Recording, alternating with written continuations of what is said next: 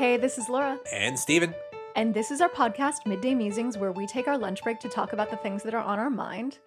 Today, we're talking about creative confidence, using examples like Jacques Cousteau, Neil deGrasse Tyson, and my personal favorite historian, Eleanor Janega. We discuss how the world needs your work, and you shouldn't be afraid to show it. Let's get into it.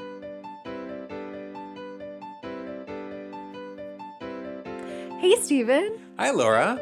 How is it going? You know, it's going pretty stellar, actually. Ooh, yeah. Stellar. Yeah. Star-like. Love that. Steven is amazing.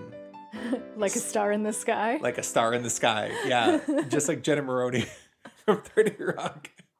Steven's amazing like a star in the sky. Steven's amazing like a star in the sky. I don't know. That's just where I'm at today, yeah. Oh, that's wonderful. I love to hear that. Anytime you feel like Jenna Maroney, you know that you're in a good space. Yeah. I know she's kind of...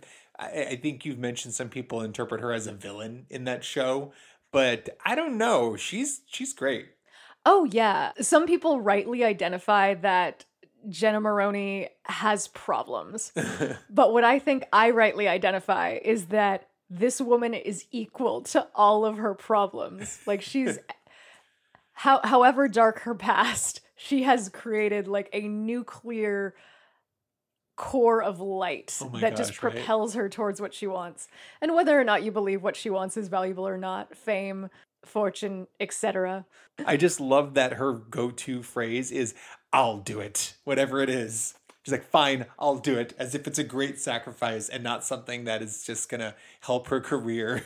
Mm-hmm. Dude, focus and verve that she brings to her career is what I seek to bring to all the aspects of my life. It's really inspiring to watch Jenna Maroney work. Oh yeah, when she just says so happy and confidently, happy birthday, gremlin. Like it's a ridiculous thing to say, but she says it so confidently and with such love, such joy in saying it. You're like, you know what? Maybe that is the right way to spell that on this Carvel cake. Yeah, Jane Krakowski. You're a national treasure. We're lucky to have you. Jane Krakowski, you're fantastic. We love you. Anyway, is that what we want to talk about? Are we talking about Jane Krakowski and Jenna Maroney today? What do you want to... I don't know. Maybe I want to talk about the drive and verve that she brings to the world. Ooh, I like that. Because I want to be driven and vervulous.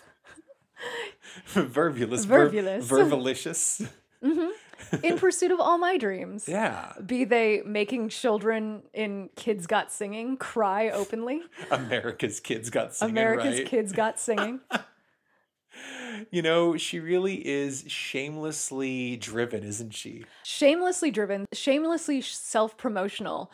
And I think for creators like ourselves, like so many people in the American economy, it's worth emulating. Yeah. Because there can be a certain amount of shame when you hawk your own creations. Mm-hmm. We have this idea, I think, of the artist being someone disconnected from the marketing funnel with engagement with the audience. The idea of the artist is like lone and separate and generating true work untouched by the dirty popularizing system that you have to do if you're going to have your work and your content and your art be seen. Oh yeah. But not Jenna Maroney. Jenna Maroney will make and hawk and become anything that's necessary to get herself out there. I don't know. I consider her a personal role model in every way except how she lives.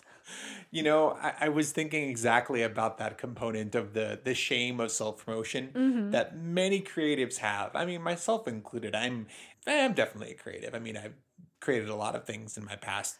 Yeah. And it is hard to promote. So many of us that make things just don't feel like it's ready for the world yet. Or what if someone shuts it down or says this is terrible? But Jenna doesn't seem to care about that. You say what you will about her, but she has no fear or shame of self-promotion. She is like self-promotion and self-interest like embodied. And oh yeah, I respect she has that.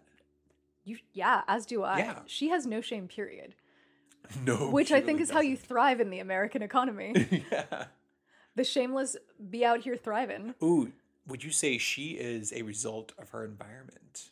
Maybe. In order to survive and thrive and succeed well above the other actresses in her age group and in her talent range, she had to become this juggernaut of self-promotion and confidence, just covered with the armor of self-confidence and self-assurance. Of course, underneath it all is a little girl who is crying and scared and doesn't really think she's worth anything, because you see her doing her self-assessments, right? Yeah. When in her secret moments of self-doubt, she's deeply worried that she actually doesn't mean anything to anyone, but she does an excellent job of not letting that stop her from being successful. And I think that's fantastic, you know?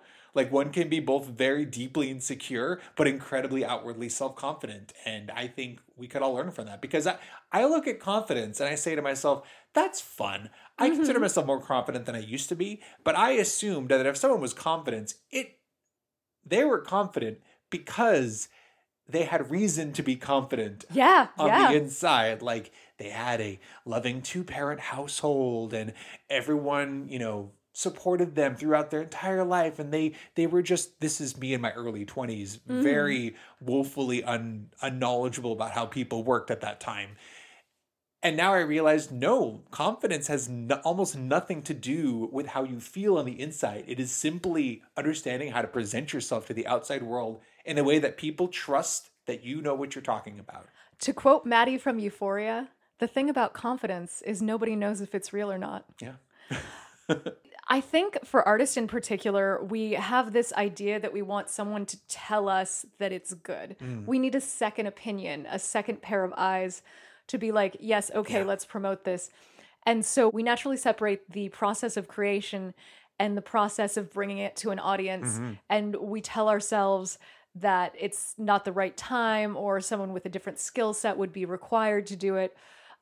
We come up with a ton of excuses to retain that beautiful, isolated space of creation, which truly is the best part of making stuff. When you're making stuff is when it feels the most good.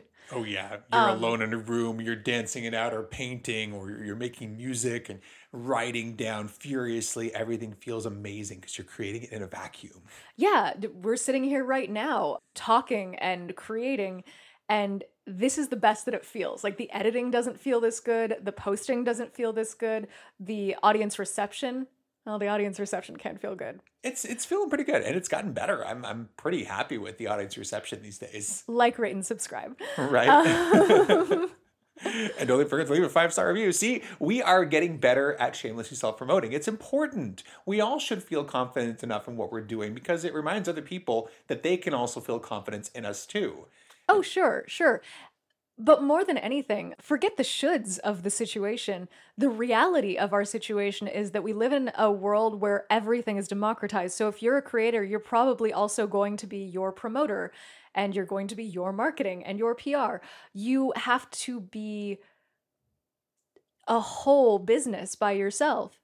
And that should mean confidence. That means you have to do these things, regardless of how you feel about it. And it doesn't matter if the confidence is real or not, because no one can tell the difference. Right.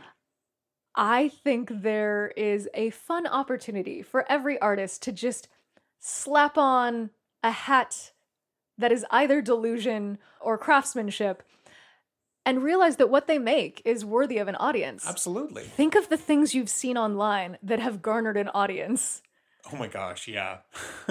Yeah, and we do also live with the fear of the reaction of the internet and of people who are just cruel. People who aren't creating things tend to be extraordinary judges. Yeah. Critics from every side of the arena will come for you and pick you apart. And that's fine, because they're not in the arena, so they don't actually matter. Right. This is actually a Brené Brown perspective. She is of the belief that what she does is putting herself in an arena. She does. She produces books, she produces talks and media, and we worship her or we don't, I guess. But what she believes is her defining factor and what her husband believes makes her slightly dangerous is that she doesn't care about your opinion unless you are also in the arena with her. Interesting. And I think that's a gorgeous perspective to have. It's one I try to internalize. And it's one I would encourage other people to internalize. Like, if people aren't doing what you're doing, if they aren't where you are, they don't really have advice to give you. But it would be really nice if they did take a look at your work, like, rate, and subscribe. Yeah, right. No, but we're all creators. Mm-hmm. Like, the advent of social media, of our personal publication platforms, is that we now all have the opportunity to create. And we also have the opportunity to self-promote and to try our hats in the arena. Yeah. Do it. Like, I dare you. What's stopping you? What do you have to lose? Just do it. Right? Yeah. If there's anything you're sitting on that you have wanted to do for some time, just start it. Why not? That podcast, that person you want to call to talk about that opportunity, just do it. Like, the worst thing they can do is say no. And you know what feels worse? Not knowing. That feels way worse. As someone who has definitely sat on things way longer that I wanted to do and not gone for it, not knowing feels way more, well, just feels way worse than just outright rejection, to be honest. So if you're worried about feeling bad or getting hurt, you're going to hurt yourself a lot more if you just don't take the plunge. Yeah, internalized critics are far worse than externalized critics because you can turn them off. Oh, yeah. But you are amazing, like a star in the sky. I am obsessed with a historian called Eleanor Janega. Oh, yeah. And I have now recently followed her on a number of social media platforms and have discovered that she has been doing exactly what I do since I was in my early 20s, since I was a teenager. She writes a blog on topics that interest her, and she makes podcasts on topics that interest her. And her specialization is what makes her unique. You know, she's a public historian. But she and I are identical in how we've been using the internet. And so that means that the separation between me and one of my heroes is arguably semantic. It's not material. Like, we're the same. Yeah. Even though she has a specialization in history, and that's what makes her go. I have a specialization in performance, and here I go, performing again. The space between what you want and where you are is so much smaller than you expect. Like, this woman is a goddess, and she has a Patreon. As she should. She should. I feel like she knows a lot about what she's talking about. Oh, yeah. She's a medievalist and very, very cool. And she's not afraid to share it. There are people who know a lot about a thing, but don't ever want to share it, whether they feel uncomfortable sharing it or whether they just want to just learn more. And then there's those who know a decent amount about the thing, but are very open to and want to share that information constantly. As an example, Neil deGrasse Tyson. Is he the most knowledgeable scientist in the world? Hard no. Probably not, right? Hard no. But he is the most willing to and adept at sharing science in a way that the masses understand. That me, as a member of the masses, goes, that's cool. I don't know a lot about science, but I know that I like how he presents it. I like how he talks. And I like what I learn whenever I talk to him. I like how I feel about information and science when I talk to him. The same way Jacques Cousteau. From what I've heard, Jacques Cousteau is not the most knowledgeable sea explorer in the world, or was. I believe he's since passed away. But he was the most desirous of sharing that information. He was an evangelist for undersea exploration. And he catalyzed tons of kids and tons of people to become passionate about undersea exploration and what is down under the water, whether it's going scuba diving or just learning about what is in the ocean.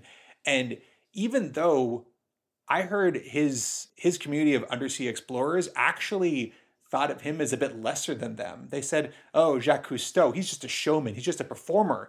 But haters gonna hate. Right? But what he did for their industry and for the popularization of their industry is immeasurable. I know, right? So just being willing to take what you know and share it with people, you can do so much for the world, for your industry. So take the people like Jacques Cousteau, Eleanor Janega and Neil deGrasse Tyson as examples. You don't have to be the foremost expert in a thing. You just have to know enough about a thing and be willing to talk about it at length. Who cares what anyone says? You don't have to be the best. No. You just have to be willing. Yeah. I would argue you have to be enthusiastic. Oh, yeah, yeah. Since enthusiasm is one of the most persuasive things you can bring to a table. Can I share with you one more Eleanor Janega thing that I discovered? She's from Tacoma originally. Really? She was in the Pacific Northwest for a month in December. Oh, that's so cool. Yeah. Where is she now? Do we know? Oh, she lives in England usually, but her hometown is Tacoma. That's so cool. I think so too. Yeah.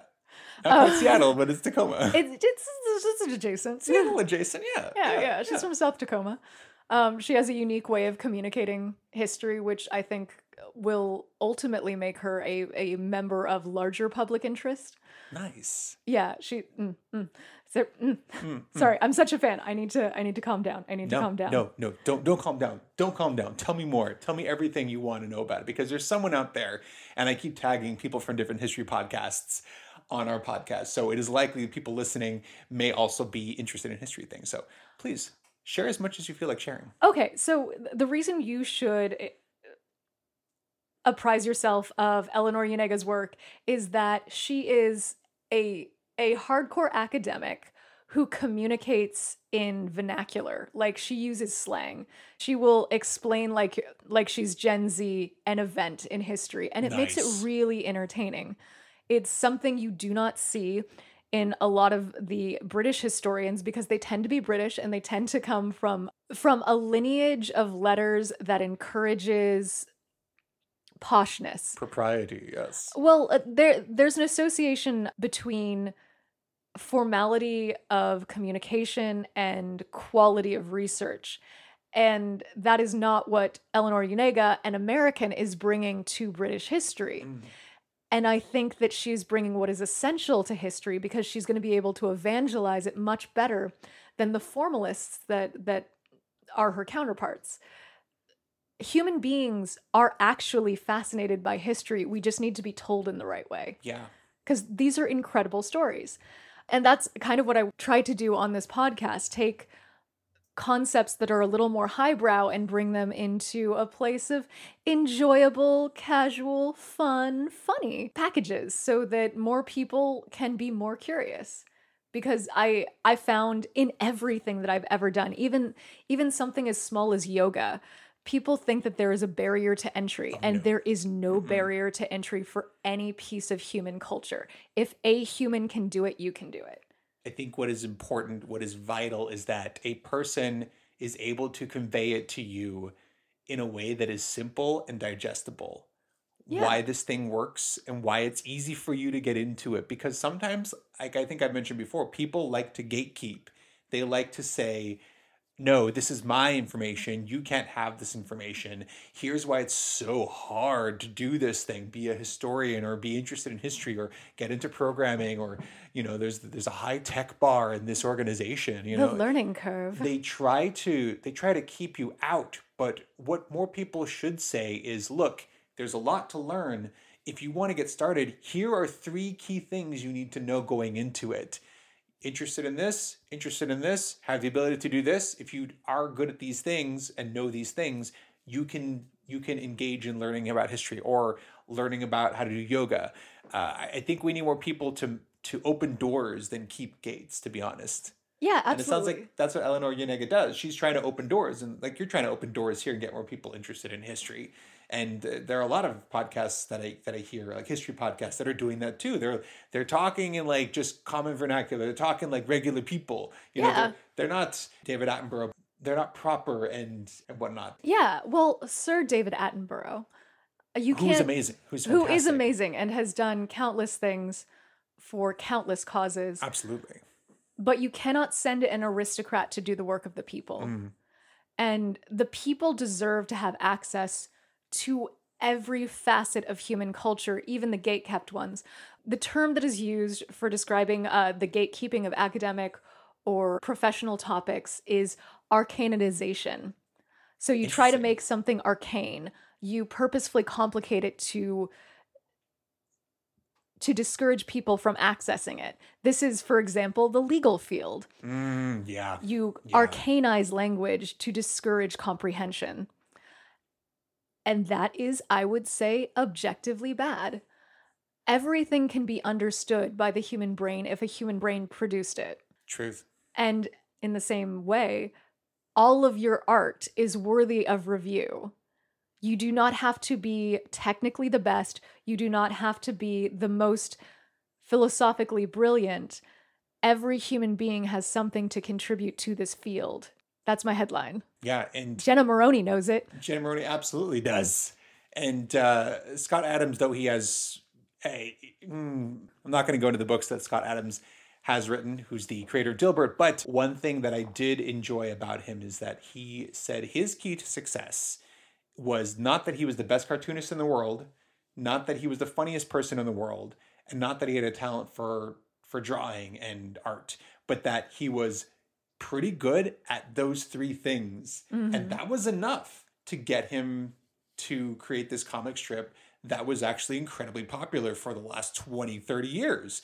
You know, you don't have to be the best at anything. Just find a few things you're pretty good at or can get better at, and then find how they can work together so you can get to where you need to get to. Like, you don't, no one's got to be a genius to succeed. You just have to be smart, if that makes sense. You got to be smart about how you use your skills and talents.